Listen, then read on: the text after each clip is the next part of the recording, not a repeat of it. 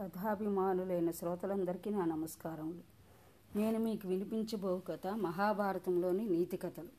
జోదం తగదు. ఈ కథ ఆది పర్వలో ఉంది తనవలే కష్టాల పాలైన మహామహులు చరిత్రలో ఎవరైనా ఉన్నారా అని ధర్మరాజు అడుగుగా బృహదస్వ మహర్షి చెబుతున్నాడు. ధర్మనందన నిజానికి నువ్వు పడే కష్టం ఎంతటిదయ్యా? తమ్ములు నలుగురు నీ భార్య నీ దగ్గర ఉన్నారు. ఈ వనాలలోని మునులు ఋషులు నీకు ధర్మబోధ చేస్తూ ఓదారుస్తున్నారు. ఈ మాత్రం కూడా లేకుండా భార్యకు దూరమై ఎన్నో బాధలు పడిన నలమహారాజు ఉన్నాడు. ఆయన కూడా జూదంలోనే రాజ్యం సంపదను కోల్పోయి నానాయాతనలు పడ్డాడు. ఆ కథ విను. భారతదేశంలో ఉండే అనేక రాజ్యాలలో నిషధ దేశం ఒకటి. ఆ రాజ్యాన్ని వీరసేనుడైన రాజకొడుకు నలుడు పాలిస్తున్నాడు. ఈ నలమహారాజు సర్వసద్గుణ సంపన్నుడు విద్యావంతుడు రూపంలో నున్నవాడు మన్మధుడు సత్యవ్రతంతో విద్వాంసులను పూజించేవాడు. అయితే పాండురాజనందన ఆయనకు కూడా నీలానే జోదం అంటే మహాప్రీతి. ఆ విద్యలో మంచి నేర్పు కూడా ఉంది. సరే ఆ విషయం అలా ఉంచు. ఆ రోజులలో విదర్భ రాజ్యాన్ని పాలించి భీముడనే రాజుకి దమయంతి అనే పేరుగల కుమార్తె ఉండేది. ఆమెకు పదహారేళ్ళు నిండే నాటికి ఆమె గుణశీల సుందర రూపాన్ని గురించి దేశ దేశాల్లో చెప్పుకునేవారు. సాధారణంగా అందం కల ఆడవారికి వినయం ఉండదు కొందరికి శీలం ఉండదు. వినయము శీలము లేని అందగత్తెను గురించి అందరూ ఆడిపోసుకుంటారే తప్ప మంచి మాట అనరు. అలా కాకుండా ఈ దమయంతి తన అందం కంటే వినయగుణశీలాలు అందరి మెప్పును పొందింది. అలానే సదాచార సద్గుణ రూపాలకు సహన పరాక్రమాలకు తోడుగా ఉన్న నలమహారాజుకి దమయంతి తగిన ఇల్లాలు కాగలదని దేశదేశాలు తిరిగే విద్వాంసులు అంటుండేవారు. ఈ వార్త నలదమయంతులిద్దరి చెవిని పడింది. ఒకరినొకరు చూచుకోకుండానే వారి మధ్య అనురాగం అంకురించింది. అలా ఉండగా ఒకనాడు నలుడు తన ఉద్యానవనంలో విహారం సాగించే సమయంలో అక్కడ తిరిగే హంసలలో ఒక రాయంచ నలుని చేతికి చిక్కింది. దాని అందాన్ని చూసి ఆనందించే నలునితో ఆ హంస మహారాజా నువ్వు నన్ను విడిచిపెడితే నేను విదర్భ దేశం వెళ్ళి అక్కడ దమయంతికి నీ గుణరూప సాహసాలు వివరించి ఆమెకు నీ ఎందు అనురాగం కలిగేలా చేస్తాను అంది. నలుడు విడిచిపెట్టాడు. హంస బయలుదేరి వెళ్ళి విదర్భరాజు ఉద్యానవనంలో విహరించే దమయంతిని సమీపించి నలుని గుణగణాలు కీర్తించింది. ఆ మాటలు విని దమయంతి హంసను లాలించి ఇదే విధంగా నా గురించి ఆ మహారాజు చెప్పవలసిందిగా ప్రార్థించింది.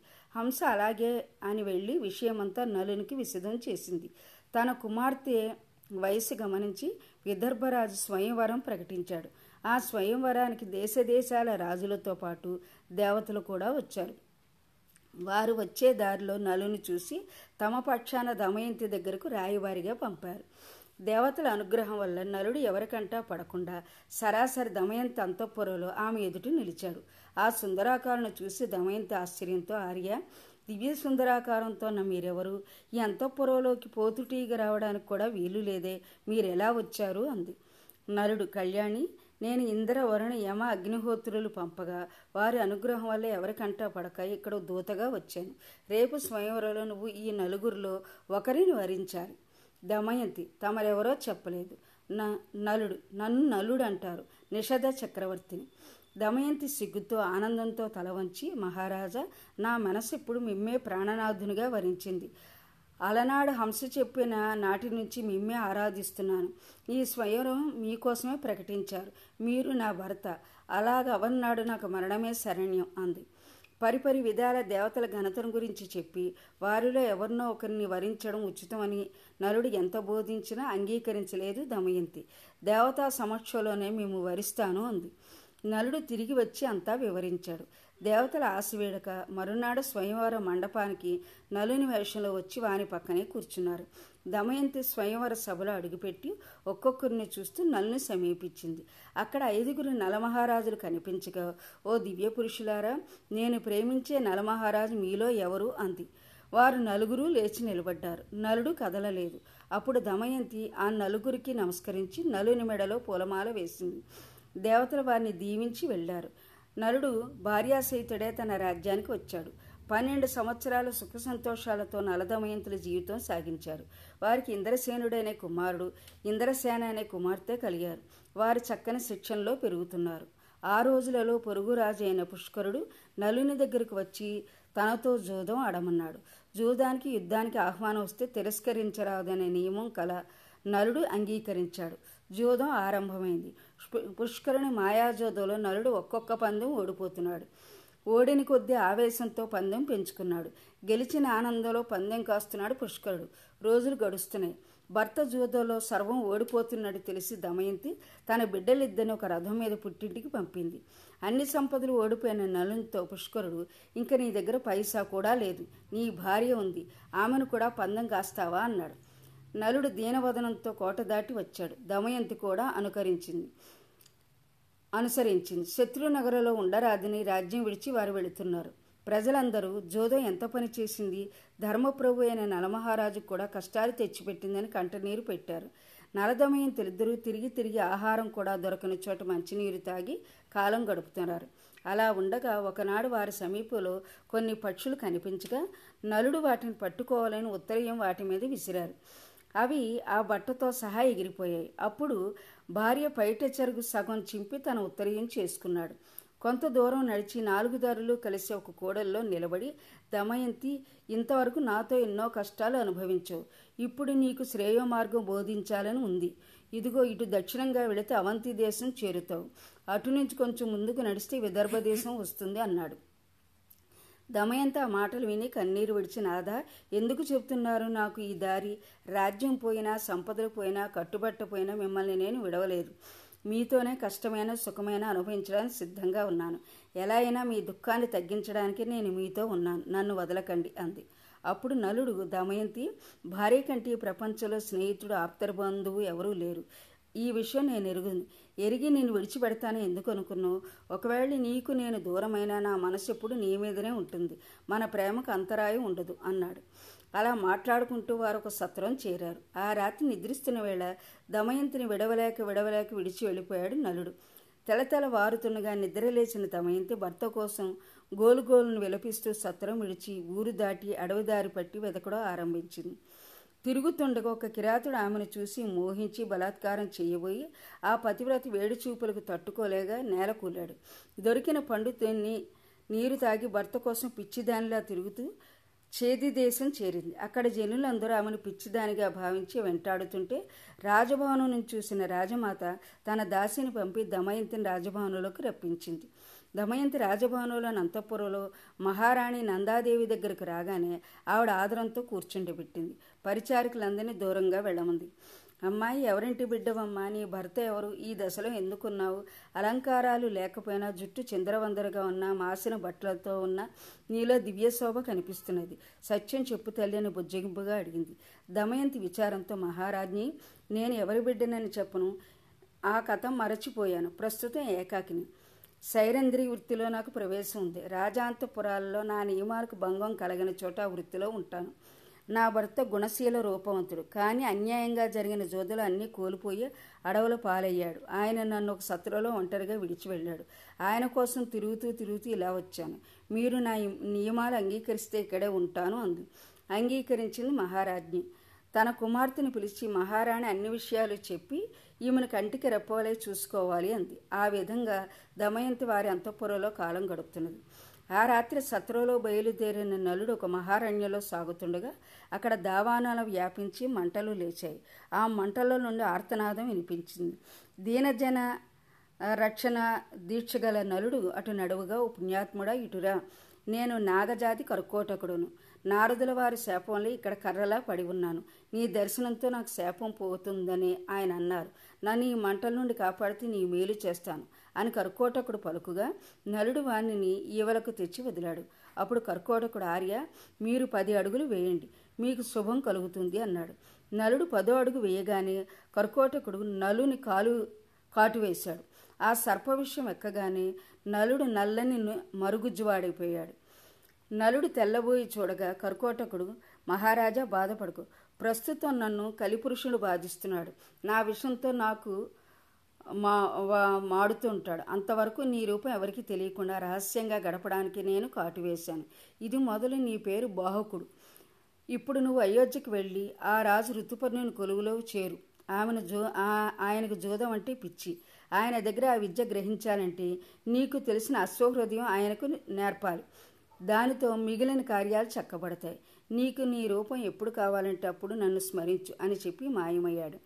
భావుక రూపంలో నలుడు అయోధ్య చేరి రాజును దర్శించి తనకు అశ్వశాస్త్రం తెలుసునని ద్యోతం కూడా నేర్ వచ్చునని చెప్పడంతో మంచి అనుభవం ఉన్నదని చెప్పగా మహారాజు వాని తన అశ్వపాలకుడిగా నియమించాడు.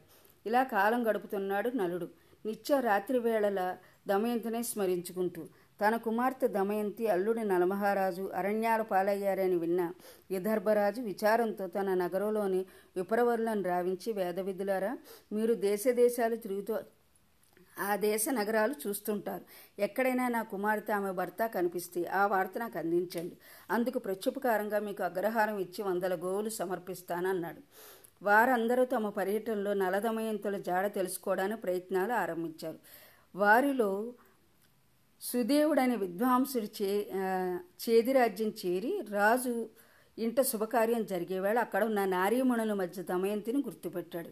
పతి వియోగంతో అరణ్యయాత్ర యాతల క్లేశాలతో కురిసించిన దమయంతి రాహుగ్రస్తమైన చంద్రబింబల ఎండకు వాడిపోయిన తామరపూల కనిపించింది.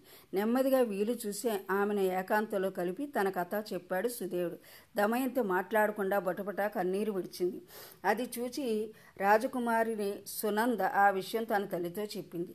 రాజమాత విప్పుని చేరి వివరాలు అడిగింది. ఆయన సంగతులన్నీ చెప్పి మహారాజీ రాజ్ని చూశారా? ఈ అమ్మాయి కనుబొమ్మల మధ్య తిలకం వలె ఒక పుట్టుమచ్చ ఉంది. అది చూసి నేను గుర్తుపట్టాను. అనగా రాజమాత దమయంతిని దగ్గరగా తీసుకుని బిడ్డ మీ అమ్మ నేను అక్కా చెల్లెళ్ళు. నీకు ఎంతటి దుర్దశ పట్టిందమ్మా? అని విచారించింది.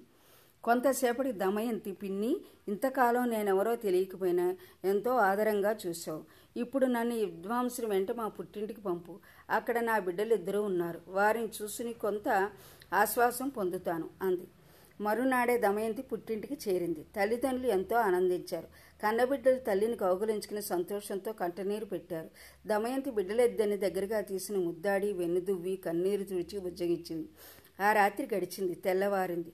మరునాడు దమయంతి తల్లితో తన భర్తను అన్వేషించే ప్రయత్నం సాగించమంది ఆ పనికి బయలుదేరి విద్వాంసులందరినీ రావించి దమయంతి పుణ్యపురుషులారా మీరు వెళ్ళిన ప్రతి రాజ్యసభలోనూ ఈ సందేశం వినిపించి అందరినీ పరీక్షగా చూచి ఇది వినగానే ఎవరు చెలిస్తారో వాని గురించి వివరాలు తెలుసుకోండి. తెలుసుకుని రండి అంది. జ్యోతిరైన ఓ ప్రాణేశ్వర పతిసేవకు అంకితమైన భార్యను నిద్రలో ఉండగా విడిచి ఆమె చీర చెరకు పట్టుకుని వెళ్ళాం. నాటి నుంచి అదే చీరతో నిన్నే స్మరిస్తూ కృషిస్తున్నది. కనికరంతో ఆమెకు నీ దర్శన భాగ్యం అనుగ్రహించు. అనే దమయంతి వినిపించిన సందేశంతో వెళ్ళిన వారిలో అందరూ ఏ సమాధానం లేకుండానే వచ్చారు. వారిలో సుదేవుడు అనే విప్రవరుడు దమయంతి దగ్గరికి వచ్చి అమ్మా దేశ దేశాలు తిరిగి నేను అయోధ్యలో ఋతుపర్ణుని ఆస్థానంలో సందేశం వినిపించాను. ఆ సభలో ఎవరో జవాబు ఇవ్వలేదు. కానీ సభ దాటి వచ్చాక దారిలో ఒక పురుషుడు ఆ మహారాజు గారి అశ్వపాలకుడు. బాహుకుడు ఆయన పేరు. నేను పలికిన మాటలకు జవాబిచ్చాడని చెప్పాడు. ఒక రథం విదర్భ నగర సరిహద్దులో ప్రవేశిస్తున్నది. ఆ వేగానికి భూమి కంపిస్తున్నది. దాని కోటగోడలు ఊగిసలాడుతున్నాయి అంత దూరం నుంచి అంతఃపురానికి వినపడింది రథ చక్రనేమి ధ్వని. దమయంతి గుండె పులకించింది. సందేహం లేదు. అది నలుని సారథ్యమే. అంత వేగంగా మరెవరూ రథాన్ని నడపలేరు అని నిశ్చయించింది. ఆ ధ్వనికి విదర్భలోని గుర్రాలు ఏనుగులు గజగజలాడి ఆకాశలకు తలలెత్తి చూశాయి భయంగా. రథం కోటలోని మధ్య ప్రాకానికి రాగానే ఆ వార్త విని విదర్భరాజు మర్యాదగా ఎదురువచ్చి ఋతుపనుని స్వాగతం పలికి అతిథి మర్యాదలు నడిపాడు. నగరంలో ఎక్కడా స్వయంవర సన్నాహాలు గాని ఆ ప్రయత్నాలు గాని కనిపించక ఋతుపన్నుడు తెల్లబోయాడు. అలా స్వయంవర వార్త తనకు ఎందుకు పంపారో తెలియలేదు. ఋతుపనుడు ఎందుకు వచ్చాడో విదర్భరాజుకి తెలియలేదు. మిత్రధర్మంగా వచ్చానన్నాడాయన సంతోషం అన్నాడు ఈయన. దమయంతి తన చెలికత్తని పిలిచి కేసిని ఆ రథం మీద వచ్చిన పొట్టి చేతుల కురిపి ఉన్నాడే. ఆయన ఎవరో ఆయన కథ ఏమిటో వివరంగా తెలుసుకురా అని పంపింది. ఆమె నెమ్మదిగా రథం దగ్గరికి వెళ్ళి బావుకుని చేరి కుశల ప్రశ్నలతో సంభాషణ మొదలుపెట్టి సేకరించిన సమాచారంతో దమయంతి దగ్గరికి వచ్చి అమ్మ ఆ రథం మీద వచ్చిన కురుపి ఋతుపనుల వారి సారథి. మనం పంపిన బ్రాహ్మణుని సందేశం విని ఏ సమాధానం ఇచ్చాడో అవే మాటలు చెప్పి విలపించాడమ్మా అంది. దమయంతికి అర్థమైంది. ఆ వ్యక్తి నలుడేని. అయితే ఈ వికార రూపం ఏమిటో అర్థం కాక మరోసారి దూతికిని పంపి వాని చర్యలన్నీ పసిగట్టి రమ్మంది. వెళ్ళిన దూతికి తిరిగి వచ్చి అమ్మ అంతా అద్భుతంగా ఉన్నదమ్మా.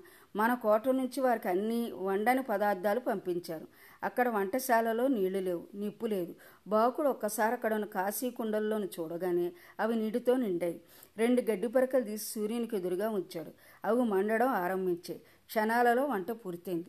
ఆ పరిసరాల్లోని లతా నికుంజాల్లో వికసించిన పువ్వులు తీశాని నలిపి పారేశాడు. ఆ చేతులలో అంతా నలిగిన అవి వాడిపోకుండా అప్పుడే రేకులు విచ్చిన వాసన లీనుతున్నాయి అని దూతికు చెప్తుంటే దమయంతి విశ్వాసం మరింత పెరిగి ఆయన వండిన పదార్థాలు తీసుకురమ్మని చెప్పింది. ఇచ్చిన వంటకాలు రుచిని బట్టి అది నలుని చేతి వంట అని గ్రహించింది. తన బిడ్డలిద్దరిని ఇచ్చి దూతికను నలుని దగ్గరికి పంపింది. వాని చూస్తేనే దగ్గర తీసుకుని భావకుడు గోలు గోలుని వెలిపించాడు. తన పిల్లలు కూడా ఇంత ముద్దుగా ఉండేవారని వీరిని చూడగానే వారు గుర్తు వచ్చి విచారించానని చెప్పాడు.